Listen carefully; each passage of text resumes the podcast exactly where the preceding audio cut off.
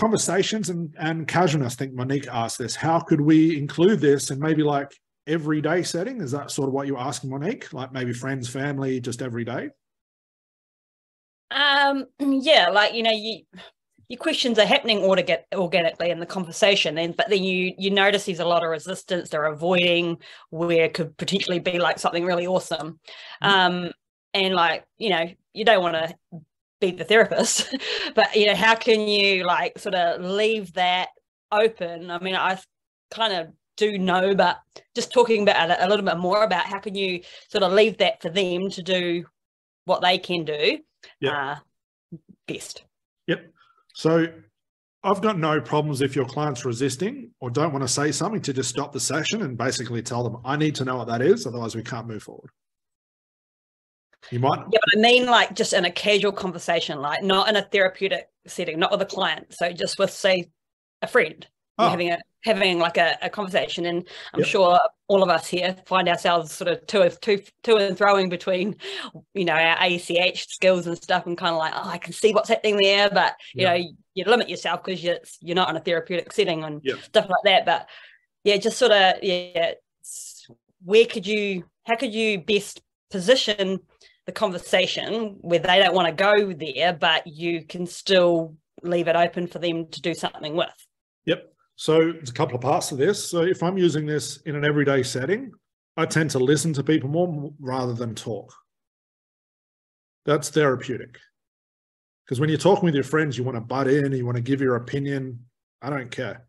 If I'm talking to a friend or if I'm talking to a family member, I tend to ask why questions a lot because it has the same power of me being hypnotic because now I'm digging into the details. So I know when my mum complains about my dad or my sister complains about her husband or vice versa or my friends complain about i know that's not what they're really saying so by maneuvering my way to find out what the real thing is that becomes therapeutic because it opens up their ability to solve whatever the real thing is because now i'm listening mm. and i can do the same thing therapeutically it's the same process so i'm sure you guys have all had friends before that you would listen to them a lot more and they have a break and they say, Oh my God, that was awesome. Thank you. I needed to hear that. But you weren't trying to be hypnotic. But you gave them a whatever you want to define as a breakthrough. So in a casual setting, I tend to listen more, just ask a question and let people vent, let people find out what's going on, ask a lot of why questions and dig into the real thing. Mm. That that's how I do that. I think that's what you're asking me. Yeah, it is. And I think it's probably, you know, more me wanting to like just throw as much at them as I can and let them help everybody. Yeah, well, yes and no.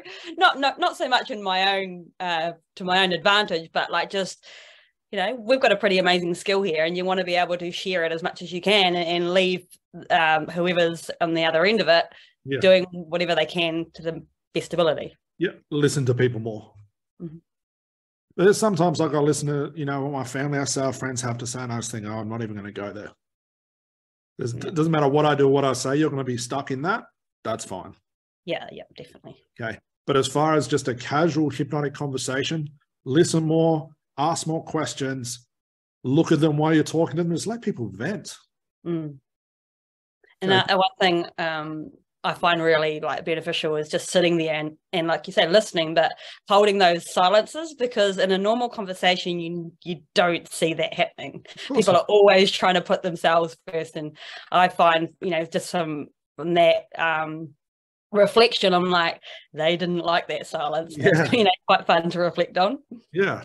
You notice if you ever people watch and listen to people talk to each other, they butt in, they talk over the top of each other, they give their opinions I hear people at cafes thinking, my God, what the hell are you talking about? What are you mm. complaining about that for? Like, is life really that bad? But it is what it is. Mm. But with friends and family, I know that if they complain about one thing, it's not what they want to tell me. So I just go, what do you mean? How does that work? Instead of, yeah, he is an asshole. You should break up with him and get a divorce because it's just stupid. I'm not going to give my opinion. Mm. Makes sense? No, Thank you.